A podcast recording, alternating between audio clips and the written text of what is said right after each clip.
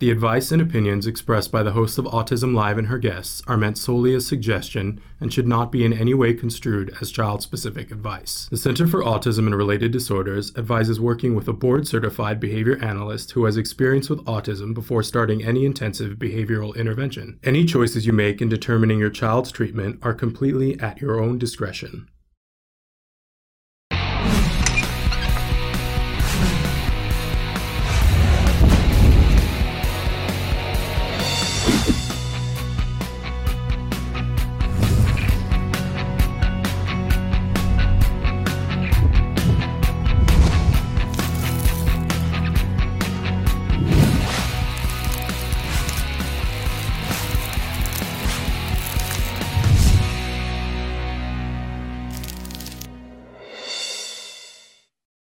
Good morning. We had some technical difficulties this morning, so we're starting late, and we didn't weren't able to give you our intro. Having to do everything bazonkerville, and I made the decision this morning to wear my wonky glasses because you know what, you live life and it's short, and uh, why not? So I'm thrilled to be here with you. I'm Shannon Penrod, and you have found yourself at Autism Live, such as it is this morning. Uh, we started last Wednesday having catastrophic um, technical difficulties with Zoom, and it's taken all weekend, all week and all weekend to figure out what exactly was going on. And while the problem was solved at two minutes after 10, all the things that we do for the show have to be re-uploaded. So forgive us. We're going to be very Autism Live light today, but we're still here and you're still here and that is everything my friends it is absolutely everything i um, i want to remind you that you still can watch us live on i believe that we are live right now on youtube and facebook and periscope and twitter and uh, i believe that you can still write into our live feature right now uh, that's at autism-live.com. You can be watching the show there too. And there is a live feature that's totally anonymous. Some of the other places where you can write in to the live show are not so anonymous, right? People can see that it's you asking the question. That's okay as long as you're okay with it, right? Uh, we're going to try to answer as many questions as we can today on the show with the time that we have. If you can see us, write it and tell us that you're here so that I know that we are actually getting the signal pumped out because it's it's been a stressful morning. You can see my hair is standing on end. Uh, so um, we love it when it's interactive here because that's really what this whole show is about. We're going to be with you for the next approximately hour talking about autism from a 360 degree perspective because that's what we do. Our mission here is to provide inspiration and information. And we're going to be doing that uh, throughout the show. It's a reminder to me today that you plan, you do things, and it's never quite what you expect it's going to be, right?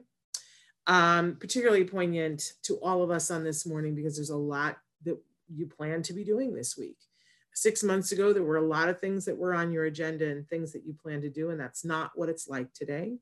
And um, there, there's a lot going on in the world. And as I've said, and I'm going to continue to say that here at Autism Live, I and here at all of us at Autism Live support Black Lives Matter and we support the protesters that are in the streets and we do not um, we're, we're not fans of looting or damage. Um, but here at autism live we understand the behavior is communication. And when you don't give people um, an opportunity to communicate we cannot be shocked when there is challenging behavior right? But the answer to that is to find a better way to communicate and then the challenging behavior goes away and we all have to take responsibility uh, for finding a better way to communicate and we want to do better here at autism live. I want to do better here at autism live. Also want to give you an update. We still need prayers for our dear friend joanne lara who it appears is getting ready to um, at some point not be here with us. And so please i know it's devastating to me i can't even get my head wrapped around it but please say a prayer for joanne as she finds a way to dance into the next chapter. Um, we'll be talking more about that um, this week. But Joanne, if you can hear me wherever you, where, whatever state of conscious you're in, love you so, and we'll continue the work that you started. Um, I said a lot going on, right? Uh, all right. Uh, we hope that you'll interact with us here because that's what we need to do. We need to keep moving on. That's what Joanne would want us to do. I can hear her right now saying the work is the important thing, right? So, okay, lovely. We have people who've written in and said that they can see us. Uh, somebody from Riverside, hello, just joined the page. Can you tell me what today's topic is? Yeah. Uh, so on Mondays, uh, we like to start with something called the jargon of the day. We're going to do that in a second. Then, and we'll give you the topic for the week. Our guest today is going to be Bonnie Yates. She's a special education attorney. She's going to be answering your questions. We all have a lot of questions about what's happening um, with extended school year, what's happening in the fall, how we get our kids caught up from what they may have missed from the you know being in this isolation and and this distance learning how so we're always looking for how do we get our kids caught up and how do we get our kids um, the best education that they possibly can get so bonnie's going to be here with us talking about the legal ramifications of that and we'll we'll do all that but first we're going to start with the jargon of the day we're not able to show it to you on the screen because we're limping along here this morning technically. But our we do the jargon of the day because it's like learning another language. And I don't know about you, but I, you know, certainly when my child was diagnosed with autism, I was like, you know, like this is a whole other world for me to learn, and I got to learn another language. Are you are you kidding me? Could we just talk in like a parlance that I understand? Um, and I learned, it took me two years. I learned that the jargon was important because it was specific and it was a shorthand. You know, I used to be a waitress.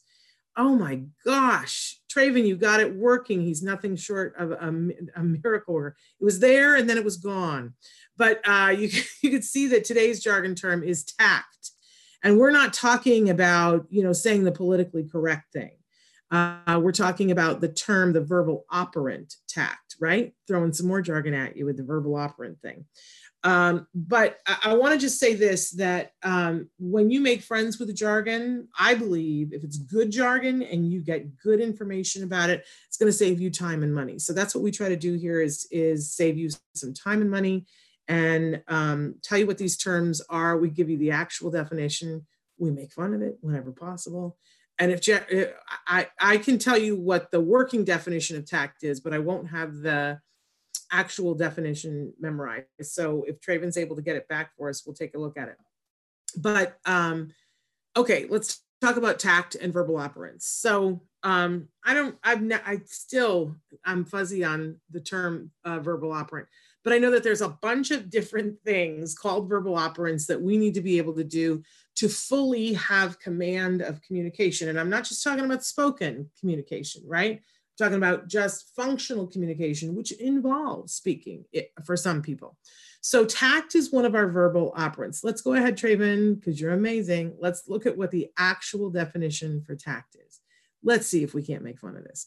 Uh, so tact is a verbal operant. There we go evoked by nonverbal discriminative stimulus, there we go, and followed by generalized condition reinforcement.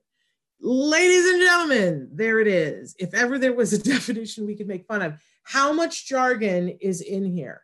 Like, honestly, if you don't have a degree in psychology or an ABA, this is useless. right? And I got to be honest, tact is one of the harder things to understand because once you start talking about tact, the BCBAs will say to you, well, is it a pure tact or an impure tact? And then you can feel the nails in your forehead, right? Uh, okay, so let's go on to our working definition and see if we can't make heads or tails of this. Uh, so tact is spontaneously labor, labeling or commenting about things that the child comes into child or individual comes into contact with for the purpose of communication. All right. So here's the deal.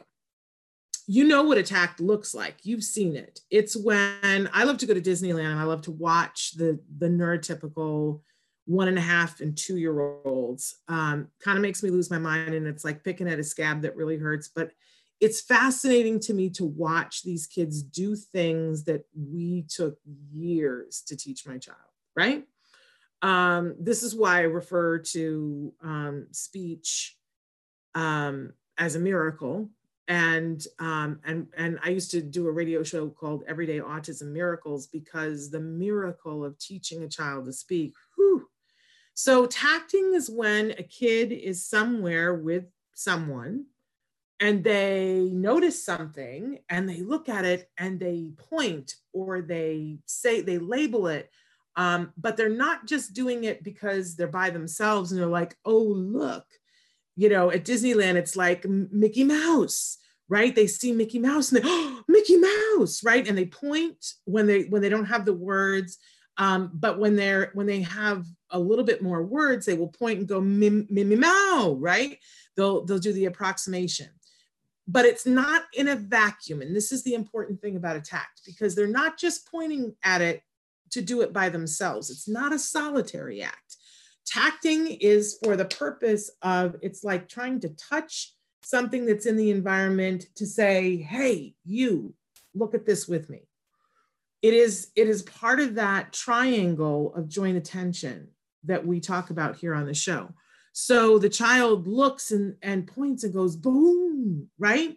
But they want someone else that's with them to notice the balloon too. Now, why is that important? Because that step is the beginning of all social communication. For the kiddo, a lot of times kiddos are not keyed into joint attention, especially on the spectrum. And so they may notice the balloon or the giraffe or the Mickey Mouse or whatever, but it's an internal event for them. And they're not trying to say, hey, have that interactive moment of, hey, it's a giraffe. So that mom goes, oh, it's a giraffe. And then we're having this triangle of attention where we're all like so excited that it's a giraffe, right? Um, it is the ground floor cement base of everything that builds social, social communication after that. But there's a lot involved in that. First of all, the kid has to notice new things coming into their environment, right? And for some kids, what's happening in their head is more exciting than anything that we could bring into the environment. So we got to work hard to make something in the environment there that's enough that they take notice of it. We have to teach them to be able to point and to label it, whether it's with an icon or pressing a button on a, an assisted communication device or vocal speech, right? But we, so we have to teach them to notice it. We have to teach them to label it and throw it out there because we want it to be reinforcing for them that when they throw it out, it it comes back it's like it's it's like a boomerang right? So that they go oh it's a balloon and somebody else goes yeah it's a balloon and makes it reinforcing for our kids so that they learn oh this triangle thing pays off right? I want to do this triangle thing. So how do you teach tacting? Well this is where we get into the impure tacts because um, if you're if you have to prompt a tact it's not a pure tact right? So if you have to say, look, do you see the balloon? And now the child goes balloon, not a pure tact. It's still good. It's still building that base, right? But we want to get them to the point where they do it themselves, that spontaneously labeling that you see on the screen there. I loved when um, there was one year for Christmas after my son had lost his language that we went and drove around and looked at the lights and he sat very quietly in his car seat and he said nothing, pointed nothing, did nothing. And then um, that was right before he was diagnosed. And then we started ABA therapy, and they started heavily rewarding this kind of behavior. And the next year for Christmas, my mom came to visit early because I said he's at a really good place right now, and we're starting, you know, language is ballooning, and she wanted to be there for that. And we drove around to look at the lights. and We lived in a place that had lots and lots of lights and he would say whites whites. And he would just get so excited and every time we would drive by, by a house he'd go whites whites. And it was great because then my mother who was in the car with me she would say yes and she would say look look at that one. And he go whites whites. And it was very exciting because it it was building excitement and a relationship and a language between them and that's really what we want to do with tacting is make language this thing that is the beginning of the volleying back and forth. So tact, it's a really good thing. Uh, and it has nothing to do with, for, for this purpose, Uh, for psychology and ABA, it has nothing to do with um, are you being politically correct. Tacting is a wonderful thing. Okay, moving on. We always have a question of the day. And uh, our question for you today is very simple. What is your favorite place? What is your favorite place? I'm hearing from a lot of people that they're not able to go to their favorite place right now. Um, I would have to say that Disneyland is right up there for me. I love going to Disneyland. And I always say that I never love my husband more than when we're at Disneyland. Um, because my husband is a big old kid and he, man, he just has a good time at Disneyland. And it's really, and this goes back to when my son was diagnosed. And the first time we went to Disneyland after he was diagnosed, it was a nightmare on Elm Street. You know what I'm saying? And we ended up leaving in tears because we couldn't wait in the lines. We waited in one line and forever, and they were having problems with the ride. And then the ride shut down right as we got to the front. And he didn't understand, and he started kicking the, the girl, the little girl in the line behind us, and it was terrible. And and and somebody said to us, you know, you need to get control of him, and if you can't, you need to go home. And we did. We just, you know, after paying hundreds of dollars to be there, we went home, and I remember crying and saying, I guess we just can't I guess we can't have what other people have. I guess we can't do the things that other people have that are filled with joy. Man, bad day, right? And then somebody told me, you know, there's a different way to do Disneyland. Now it's changed since the days after that, but it's still the happiest place on earth as far as I'm concerned. Um, and I love when we're there because it is an opportunity for my husband and I to just be people and parents and not not be autism parents um, you know, for that not to be our focus and not not be worried about all the things that we're always worried about. And I've said before, my husband's an actor, and he whenever we go to Disneyland, it's like magic. He always books a job. We always at some point in the car there or while we're there, uh, he gets a call that he's booked a job. So I really love going to Disneyland. But what's your favorite place? And hey, we haven't been able to go to Disneyland in over a year. Um, not just because of the the quarantine, but um, you know, just life, you know. Um, but and I have other favorite places too. Um, I love being home in a big way. And boy, if I had the opportunity to do that. But what's your favorite place? Uh, write in and tell us because sometimes when we meditate, it's it's very possible, even if you can't get there in actuality, you can get there in your mind. That's a great thing about our minds. We can take trips wherever we want. We can do all kinds of things. I'm never going to be an ice skater, right? But I can meditate and I can picture myself being able to do a, a double Lutz, right? That's not going to happen. but I can in my mind. And that's a really good thing. I love to visualize and think that I have billions of dollars that I can give away. It's one of my favorite things to meditate on. Uh, okay, we always have a topic of the week too. And our topic this week is so particularly poignant to me um, in light of everything that's going on. I love the line in um, Jim Croce's song "Time in a Bottle." Uh, he says, uh, "There never seems to be enough time to do the things you want to do once you find them." And I think time is this very slippery little devil, right? Um, I was saying to somebody the other day about how some people just seem to get so much more done in a day and that I love that old adage that we all get the same 24 hours that Mother Teresa had. Um, it's just a matter of what you decide to do with them. And I really been thinking about that because my really good dear friend Joanne Lara got a lot done in a 24 hour period. Um, she knew how to get some stuff done. You know what I'm saying? Um, and I have learned so much from her about getting things done and what's possible. And so thinking about that and thinking about her and how you know the number of hours that she has left here um, is very small. And um, thinking about all of this while we were celebrating my son's 17th birthday on friday and people from all over the world were writing in and going 17 how can that be? It just goes by so fast. And my mother warned me. She said you know when you when you have kids time goes by in a blip and you stop measuring time by other things and it tends to be measured by other people's children. Because you don't even notice it in your own kids but you see somebody else's kid and you go how on earth did that kid how is that kid 24 now? Right? Um, i just want to remind everybody today that the time you have is the time you have and to use it in the way that you want to. And we're going to be talking about that all week. Are you using your time the way you want to? I know for a lot of us, we're stuck in circumstances right now that weren't of our making and maybe aren't our favorite thing. I did say to my husband last night, I said, we got to figure out something fun to do because I'm doing a whole lot of work and a whole lot of cleaning and a whole lot of cooking.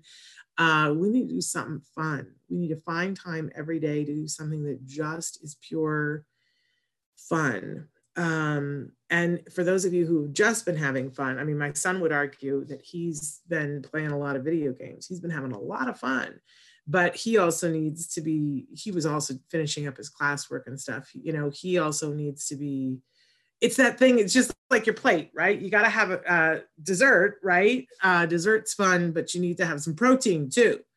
Um, so there's never enough time. So you've got some right now. Are you using it the way you want to?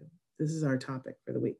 So, hey, we've got our good friend Bonnie Yates. And um, it's occurring to me, she, I don't know if she's here with us, and I don't know if she knows it's the same code. Um, uh, somebody said uh, we can do it. Good morning. Oh. Hey, Bonnie is there. Bonnie, how are you? Uh, let me just, sorry finish this. I am grouchy. Too yeah. messed up IEPs, scheduling problems. Um, But that's just an, you know, it's just an end of the year thing, right? Yes. Yes. So um, I just asked them the the question, "What's your favorite place?" And people are writing in right now. Uh, I said that Disneyland is one of my favorite places. They're telling me that Disney World is open, but I'm not traveling to Florida. Mm-hmm. That's not happening. Uh, somebody else said that they like to go to the cabin by the creek in upstate uh, Pennsylvania where my son can be himself and still be safe at home. Somebody else said anywhere with a pool. Uh, what about you, Bonnie? Where's your favorite place to be? Boy, that's a. I have several favorite places, and lately I've been thinking sadly that my desire to travel to Mexico, which is one of my favorite places, is probably going to not be possible for a while. For a um, another good one is we have a family cabin in the Sierras, which is probably lovely this year, although I don't know if I'm going to go because I might go back east, which is definitely a favorite place because that's where my grandson is. So I guess my happy place is where, wherever he is, that's my happy place. I, I fully expected that to be your answer. Anywhere where I'm sitting directly underneath my yeah. grandson. Yeah. Uh, and that's a wonderful thing. I'm so excited for you that that's that that has come to pass in your life. Uh, yes, I have my favorite places like the floor with him crawling, crawling around or something. I have several good friends that in the last two years have become grandparents for the the first time, and I love to watch the trans the transformation that happens uh, to to them because you know they're they're like really driven people, and then it's they're like driven, driven, driven. Then it's like boop, grandchild. and, and then it all becomes about that. I love it. You know, falling in love with him is the most effortless thing I've done in my entire life. I did nothing. I didn't have to do anything. You know? Isn't that lovely? So and he and he is a precious little so and so too. So oh, yeah, not be hard. He's, he's, um, that's a wonderful thing. Uh, okay, so you've had a lot of uh, like uh, it, IEP season is supposed to be winding down, but it sounds like it's not. I don't know. It's that you know, they're running out of dates and they, you know, are frustrated with the calendar and stuff like that. I mean, I got, I have a whole bunch of like great IEP, COVID, school closure related material to share with you guys. I don't know if there's more pressing stuff, if we need to save some of this for another day, but um, no, I kind of I kind of would like because the only real question that I have that's pressing right now um, is is a general one that you've sort of answered before, and I think you'll want to address it again. But um, but I, we forgot to do to, to say all the things that you're oh, coming to we us. Didn't really forget. I was just kind of shining them on um, because of my. Well, I was the one who was chatting, Kathy. Mood of, of like you know disgust about the present state of affairs. Uh, Toner Law Offices. I'm lucky enough to work with, with seven other great attorneys. We have offices in San Jose, Los Angeles, and Irvine. We offer a free consultation to anybody in California. Go to our website and fill it out. If you have a specific legal question, it's probably not going to get answered adequately on this show. And there's no substitute if you've got a problem for a consultation with an attorney in your state. I direct you to www.copa.net. I think most of the attorneys on their list are certainly worthy of um, a consultation with you. So, got that out of the way. Yeah, and you're answering things of a general nature. I'm answering things of a of a general nature generally and things of a specific nature generally. So when you have specifics, you really need to get specific answers. So anyway, that's that's what we're okay. doing here. Um, so the one and only question that we've had that has come in repeatedly is people saying um, that no ESY is being offered and what what should they do about that? And ESY for people who are new to the show or new to autism is extended school year. And, um, you know, it, it is interesting to me how I know the schools are at sea, but it's interesting to me how many people have written in and asked us that question because they genuinely are not being told anything from their school districts. Well, I think this goes back to me saying you know, I, I have been trying to be vocal about the fact that we um, needed to request IEP meetings this spring after COVID and, and due to school closure.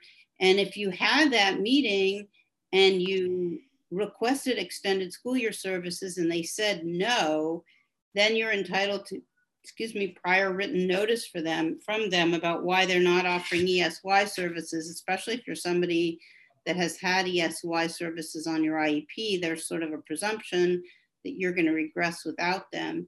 And if you have requested it and they've said no, that's basically the point at which you need to file for due process. I don't think getting the state of California involved in the form of a compliance complaint is probably going to be sufficient. I do think that a filing for due process, maybe just a simple one issue filing, would get you a quick, like 10 day um, outside time. You'd be in a resolution session with the district discussing how to fix your problem. They might even reach out to you before then. Uh, so you got to get on it and you got to get on it now. If you never had an IEP meeting in the first place, that's a much more specific question, the answer would be Are there other things in the educational history that would allow you to file for due process now, um, just so that you would have somebody respond to you, assuming the IEP team isn't responding to you? If that person wants to send in more specific facts, like did they have an IEP and did the district say no to ESY and what were the reasons they gave and you know, what has happened in the past historically. I think we could answer it in a more helpful or meaningful way. Um, but generally speaking, that would be my answer about ESY. Okay. Uh, so talk to us about some of the stuff that you've got then, because I, you've always got you're a wealth of good information, and this is a time and just my, you know, it's just my reading the special ed connection um, you know, updates on COVID 19 every week and seeing what they're telling teachers, you know, educators and school administrators and school district attorneys to do. So I just, I just, I'm just somebody asked, I joined late. I don't know what the topic is. So I'm just going to remind you that we're here with special education attorney Bonnie Yates. She is talking with us about things that we should know uh, that are cutting edge up to the moment uh, things that are happening with our kids' education in school and, and so on and so forth. Bonnie is with us from Toner Law Offices, so catching you up. Okay. Yes, I'm trying to bring materials for the school district to our side of the table so you can hear how they think. And there's there's several categories of of things they were talking about in the last week or so. First one is set ground rules prior to virtual IEP meeting you think may be contentious well, this is interesting. I, I want to tell you that this this gets read at the beginning of almost all of my meetings, and I don't know how personally to take it or if they do it with everybody. But I'm assuming my IEP meeting is going to be contentious, And I'll also tell you something, they threaten me with shutting down the meeting because sometimes I'm just, you know, at a point in my life where I just say what I see or say what I think, and sometimes it makes other people uncomfortable. You know, that includes calling out people on their tone. That call includes calling out the district on the fact that they're going to force me into litigation and they're going to give the same thing and it's going to cost them a lot more money. Um, I had a meeting. And they literally threatened to shut down the meeting because of something that you say that's not profanity? Right, because they feel that my tone is confrontational. So I had a meeting last week where they said to me, Well, I hope you'll be professional in this meeting. Like they called me before the meeting. And when I got into the meeting, I said, You know, asking me to be professional is really misleading because what you're basically saying to me is I don't have any right to advocate strongly for a family that you have put through three eligibility determinations, knowing that their child has autism, knowing that their child has, you know, uh, high functioning autism, but he has a lot, a lot of needs. And so you're basically saying, come into the meeting, Bonnie, and be dispassionate about the fact that this isn't fair. And I said, you know, I'm not going to stand down. I'm going to hold your feet to the fire. And if you think this family shouldn't be upset, you know, you got another thing coming. So don't cry, you know, don't try to control the dialogue by telling me that I need to be professional. Um, so that's that's what they're, you know, that's one of the things that comes up at these meetings. So they're saying set ground rules prior to the virtual IEP meeting you think may be contentious. Well, I've had a lot of people complain about the things I've said over the years or complain about my tone. I've never had them shut down a meeting. You know why? Because they don't want to reschedule it. That's why. So I don't I don't think you should worry too much, but I'm just going to read you. Well, excuse me though, but wouldn't that also if if your meeting is shut down because your lawyer has said something that's within the confines of that would be wouldn't that be fa- a denial of FAPE it'd be a denial of parental participation there we go i knew there was a thing. which is a procedural safeguard that you have under the idea so anyway in this in this scenario the meeting is already tense and um, an IEP team member, not the mom, says she has to leave early because of an appointment with her daughter. She logs out. The parents see her leave and assume she's hung up on them.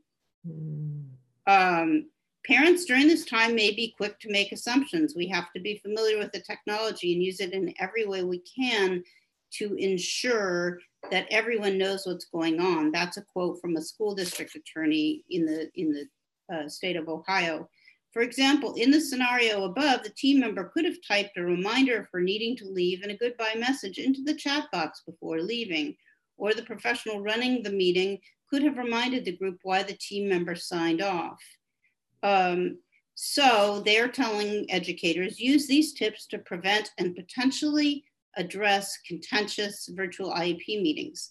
One, seek feedback from the parent before the meeting so that's basically they're saying send them a draft IEP and have them um, assess everything they can in advance of the meeting and send back feedback about uh, the present levels of performance and whether the goals are appropriate and getting somebody that, to take the temperature of the parent. Well, I guess it's taking the temperature of the parent, but I highly advise that you do um, give them as much feedback as you can before the meeting, even if there's a potential they'll use it against you. It just seems like it will streamline and sort of better organize the meeting. But but you're right. This, the attorney said you can spend half the meeting talking about that and not the substance of services and goals. You want to focus your, ten- your energy on the substance. Suggest parents write down and submit any questions they have before the meeting so they can organize their thoughts in advance. This is good for us too, he said. It's also evidence that we wanted to participate. Ask parents a few days before the meeting if they have any concerns about using the technology. Uh, they may be embarrassed to tell you they're having trouble, uh, particularly if relationship is already rocky. Record in the prior written notice all your efforts to engage the parents before the meeting. Set the ground rules before the meeting. The professional who is running the meeting should let all attendees know that they will be muted as they join the meeting to prevent people from talking over each other. The host will then unmute each participant as he presents during the meeting and unmute the parents and others when the presenter is ready to take questions. This is a much better approach than saying, Mrs. Smith, if you don't stop interrupting, I'm going to have to mute you, he said. Um, now, this is interesting. Keep the number of school based attendees low. So, for the first time, the technology is actually pushing them in a direction that we've all been squawking about for years, which is why you need 19 people to overwhelm one poor little set of parents. You know, yeah. um, this is an interesting one. Uh, so they say their reason i'm sorry their reason is that it will miss it will it will minimize the likelihood that a team member who isn't speaking um, that her his or her participation will be misinterpreted. For instance a team member who isn't speaking may be looking down at her notes but appear on the screen to parents as if she's not paying attention or falling asleep limiting how many people are in the meeting limits the possibility of something like that happening and setting the parent off. Well, I'm assuming that everybody in these Zoom meetings is doing their, you know, Instacart shopping list. I mean, so Man. so yeah, it's better. I mean, I think I think less is more generally. Also, keep in mind that if parents have a particularly difficult relationship with a general ed teacher, it may be better not to invite that person to the meeting if there are other teachers who can participate uh, remotely, that teacher may still be a trigger. At the same time, remember that the parents can invite someone with knowledge or special expertise regard, regarding their child to the meeting, but you can ask to reschedule the meeting with your attorney. This is to the school district if the parents have given their attorney access without warning you, which is true. That's why you have to always let them know in advance if you're going to bring an attorney to the IEP meeting. Should I keep going? Yeah. Uh, they say um, explore mediation, comma, facilitation. Uh, that's something which we've talked about a little on the show. The districts usually have informal mediation. I don't usually believe the deals are so good with informal mediation, but um, but you could do real mediation. Um, he's saying you might get farther in your discussion if you have a neutral third party. We found holding IEP meetings virtually a bit challenging because you can't see each other well or read each other's body language. Would you be willing to use a facilitator? Asterisk, don't blindly use breakout rooms. This hasn't happened to me yet. If things become heated during the meeting, resist the urge to place attendees in a breakout room while you talk to a single team member about the conflict. If the meeting is going off the rails, I wouldn't want to put the school team and the parents in the same room while I pull aside one person. Then everyone else is yelling at one another without me, he said. Debrief after a contentious IEP meeting. Take the time after the meeting to frankly discuss with school based team members what the meeting looked like. Look at what the optics were. Maybe a teacher noticed a colleague's door was open behind him and saw his child walk by. Parents may view that as unprofessional or disrespectful of their privacy. Um, there's more, but but usually um, you want to stop me because you usually have comments. So I'm pausing for your comments. Well, uh, you know, this is fascinating. And I sort of, this is so good that you're sharing this information because, again, I want to remind everybody this is stuff that school districts have written for themselves and other school districts as tips for them, not tips for us, but this is important stuff for us to know and it really you know I, I keep thinking about that that first one about you know the sort of take your take the te- the parents temperature a couple of days before and that's not a new trick. Um i don't know whether it was you or someone in your office who had told me early on that they were going to find the person that i got along with the most and a couple of days before the iep that person would come sniffing around just to be like hi how are things going you know, what are you thinking? And this very non-confrontational thing when I at pickup mm-hmm. um, that was always a little contrived and it would freak me out because it would be the person that I trusted. Mm-hmm. It was you or somebody, it was you or someone in your office who said to me to have a plan of attack and to feed information to that person knowing that they were going to go back to the team that if there was something that I was like, well, this is a real sticking point for me, this one thing, and I'm not going to accept this, I'm only going to accept this that person would run back to the team and then my iep went all the better for it. Um, but i was feeling betrayed. I'm going to be very honest with you bonnie. I was feeling like this person on the team that i trusted that that and you i think it was you that you were like get over that. Use it. Use it to your you know uh, advantage and and let that person know the things that you want them to take back to the team. Let them uh, let them know that you know you're not going to accept this but that you would accept this. It that always worked. So i think it's you i have to thank. Well i think you make a good point and i may have said that to you. And as you were talking i thought about my own dilemmas you know daily weekly or whatever when you want to share stuff in advance and and when you want to purposely hold stuff back and yeah. sometimes we do purposely hold stuff back with the idea being that we don't want them to have too much time to think about it. Mm-hmm. Um, so um, I noticed last week on one of these chats that somebody sent me a, a message through the Zoom privately. And I, like a psychologist that was participating in the meeting, and I wrote her back and said, you know, I wouldn't assume that this is private. Like it's a school district's technology. Wouldn't they be able to see the private chats? So anyway i'll just keep going till you stop me. No you go oh. ahead. Okay don't forget idea requirements when conducting virtual iep team meetings. Iep team meetings in the crane texas independent school district have engaged in virtual iep team meetings using the zoom app since march 19th sounds about right quote it's almost more deliberate and more focused being online, said Shelly Garcia, the district special education director. So the top cheese, right? Excuse me. A lot of times in person, there's sidebar talking. It's not disorganized, but it has a tendency to go on longer than it has to. The Zoom meeting is more deliberate. Everybody takes their turns. So yeah, I mean, you don't really see people doing that. They can't really, you know, I can't really go into your square over here and tell you something, you know. Right, right. um, just remember you must ensure meaningful parental participation regardless of the way you conduct an IEP meeting. Call the parents before the remote meeting to lay the groundwork and step up the level of trust a notch, Garcia says. Also take these steps. One, send prior written notice. It doesn't matter how you're conducting the meeting, you still have to send prior written notice in a reasonable time before the meeting scan the notice, which is just the meeting notice, and email it to the parent in addition to sending it to them via traditional mail. I don't know if anybody's doing mail these days. Also, email and mail the draft IEP and other documentation.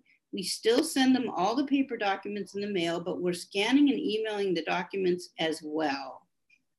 Um, just make sure you're meeting your confidentiality obligations under FERPA when you send the documents, this special ed director said address language needs. Well this is this is for people that need interpreters. They're saying make sure you know that the need for interpretation is addressed. Show the working iep document as you go. Allow the parents to see each part of the document on the screen as you discuss the iep if parents can only call into the online meeting rather than use video and audio record the meeting and share it with the parent afterwards remind parents that you're recording at the start of the meeting Afford parents a constant voice. Make sure parents are not muted at any point during the meeting. Uh, check in regularly to ensure they have not been dropped from the meeting or having technical difficulties. Constantly ask them if they have questions or concerns. We want to give their input, them to give their input as freely as anyone else in the online meeting. They should be just as integrated into the online meeting as they would be into our traditional meetings in person. Review the meeting minutes. Go over the minutes of the virtual meeting with everyone at the end and ensure everyone is in agreement. And the administrator reads the assurances she would in a traditional IEP meeting. Well, I don't ask for that because I always go over it afterwards, and I'm usually going to have a different characterization of things and corrections to that part of the meeting. Then, when possible, this is new, have parents submit remote signatures for attendance. If not possible, seek their verbal agreement and write down that they participated by phone. Uh, then email and mail everything to the parents. There has to be a level of trust that the school is inputting what the parents say she said. So that's that one. And like the next thing they're talking about, which we'll get to whenever you're ready, is Plan now how to protect medically vulnerable students when schools reopen. Right? Yeah, yeah. Uh, it's a very interesting world we live in. And I just want to say to people, I, I've loved this week when um, a couple of people have posted things saying, let's just all remember that really nothing has changed that we don't yet have a vaccine, we don't yet have a treatment, we mm-hmm. don't yet have a whole lot of things. And we're still taking data on all of these things. And it's a long time between now and when school starts. And, and so schools are, are doing, I think, the absolute right thing where they are getting ready to potentially reopen if that's a possibility. But I hope and pray, Bonnie, that they're also looking at how they would beef, beef up their distance learning.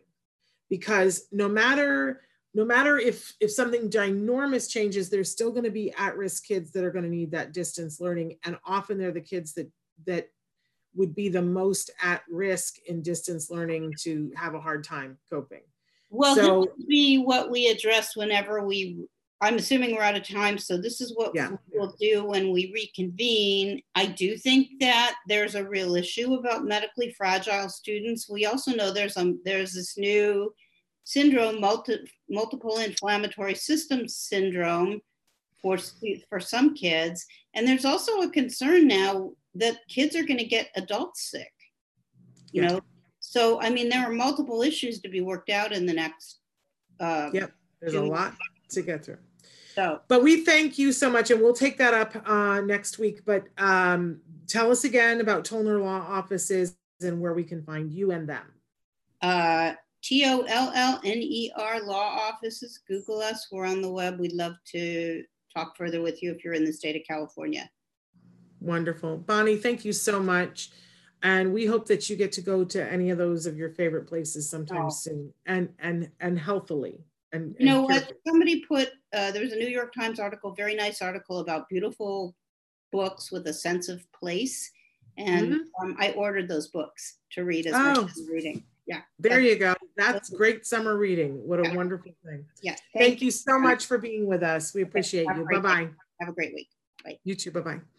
Uh, we've only got a couple of minutes left here, you guys, and I want to deal with some of the things that you guys have written in. Somebody wrote in and said our autistic five and a half year old son is losing his toilet training. Uh, he is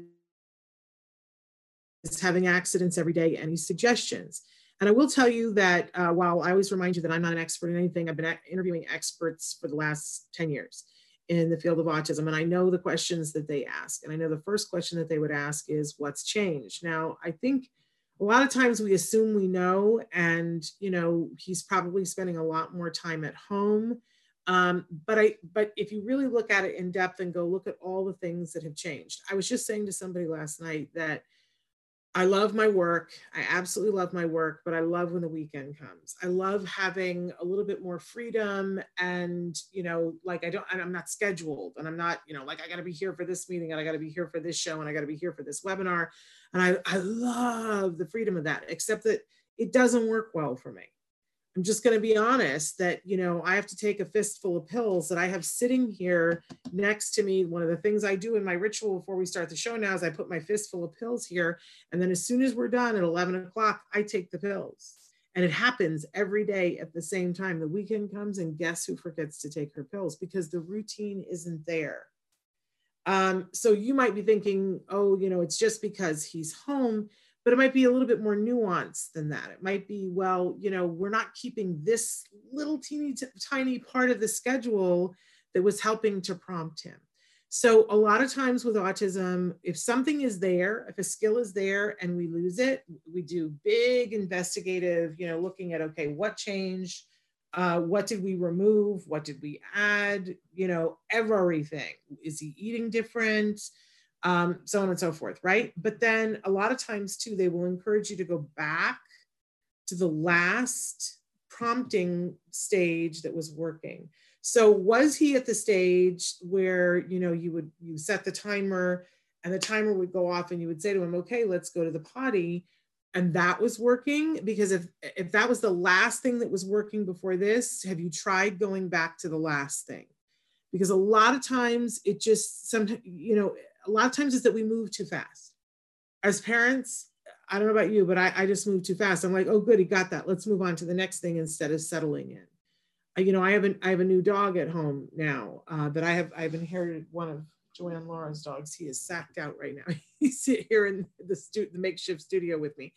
Um, but i'm having to learn that you know, we're socializing him with our dog. My dog is Cujo, basically. And it's, you know, it's not going the way I wanted to because I wanted to go faster. Everybody's fine. And, you know, we're going super duper slow, but I'm having to take a breath and say, you know, let's take a year to do this if we have to, but let's do it right and socialize them together in the right way and sometimes as parents we just we just move a little bit too fast so go back to the last thing that was working and see if that's still working um, you know it's also possible that there's something um, you know we've seen kids before break um, potty training when they have a urinary tract infection so you want to make sure that he's healthy you want to make sure that there's nothing no trauma that has happened like has something scared him recently or you know, investigate everything. What has changed? Uh, has the routine changed? And, and can you go back to the last time when it was working? But obviously, if if you try those things for the next couple of days, we're having Evelyn Kung on Wednesday, and she's the expert. Whoo! So if if you try those things and it's not working, please write to me t- Tuesday night or Wednesday morning, and we'll make sure that your question gets on with Evelyn but she'll ask those things. So if you've already done those and have some information for her, that would be super duper helpful for her. I love that when you guys uh, were talking about what's your favorite place, that somebody said that their daughter was uh, has been signing swimming. What a wonderful, wonderful thing. Um, and we know that more and more pools are opening, depends on where you are, right?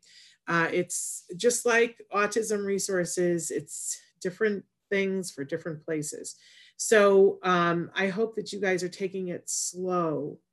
Uh, you know, we we're we're afraid of a second wave, and and I I want you guys to be evaluating where you are with your kiddos and taking it super duper slow. Wear your masks, right?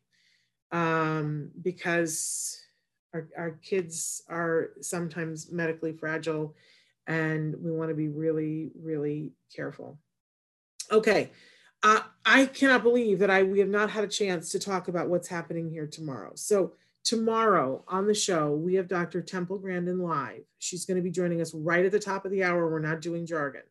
Right at the top of our Temple's going to be with us. And she said she would like to be talking on a specific topic um, she's also agreed to join us um, once a month so that we're going to regularly have her from now on. We've had her sort of sporadically, right?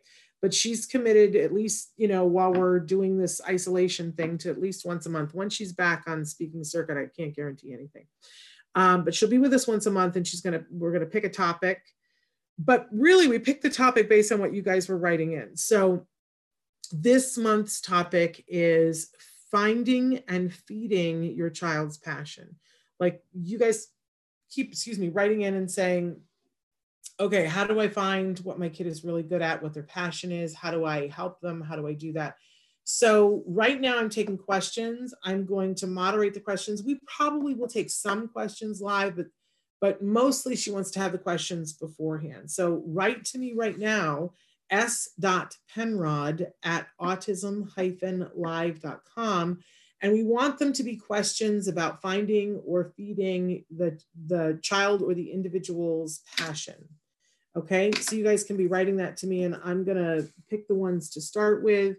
And Temple is gonna talk about that and answer some questions about that because a it's what you guys were asking about and b i think it's a subject that she's very very passionate about and very capable um, i know that sometimes you guys write temple questions because it's like she's brilliant and you want to know her opinion on it but um, one of the things that she said is that you know there are some questions that you really need to be asking a medical doctor there's some questions that you really need to be asking an autism expert and then there are some questions that are just like perfect for her that are in her niche um, that are things that she can address. So that's where she would like to focus her energy uh, instead of bumming you out and saying, I really can't answer that because I don't have expertise in that particular area. So tomorrow, finding and feeding your child's passion with Dr. Temple Grandin. Send me questions. I also want to remind you that, as I said earlier, uh, Evelyn Kung will be here with us on Wednesday. On Thursday, we've welcomed back Yadira Calderon, whose birthday it is, I think, today. Happy birthday, Yadira. We so enjoyed having her on last week. We've invited her back for Thursday. And then on Friday, we are going to have Matt and Nava Asner. She's Paskowitz Asner. Uh, but we're going to have them on the show with us to talk about what's going on over at the Ed Asner Family Center. Because they've, if you have not checked out the classes, the free classes that they have going on over there, listen to me when I tell you, you're missing out entirely. Go over um, to on Facebook to the Ed Asner Family Center and check out. They have live shows every day that are classes or shows. They have uh, Corona Kitchen. oh my gosh, the things they are making over there uh, just like boggles my mind. I've gained weight watching the show. I can't eat any of it because I'm gluten free, dairy free, and mostly sugar free. But like you know, just watching it makes me gain weight. Um, but they have um, uh, a licensed therapist that that does an hour and talking, answering questions, and uh, they have yoga classes that parents can take with kids. They have art classes. You know, they're just killing it over there.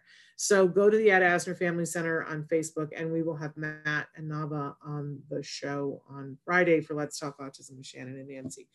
I'm so happy that I wore my crazy wackadoodle glasses, although I hate them. I think they're very distracting. So we may not have them again. I don't know. It's going to depend. Please, everybody, keep Joanne Lara in your prayers. And we are going to be back tomorrow with Dr. Temple Grant. And until then, give your kiddos a hug from me and one for you too. Bye bye for now.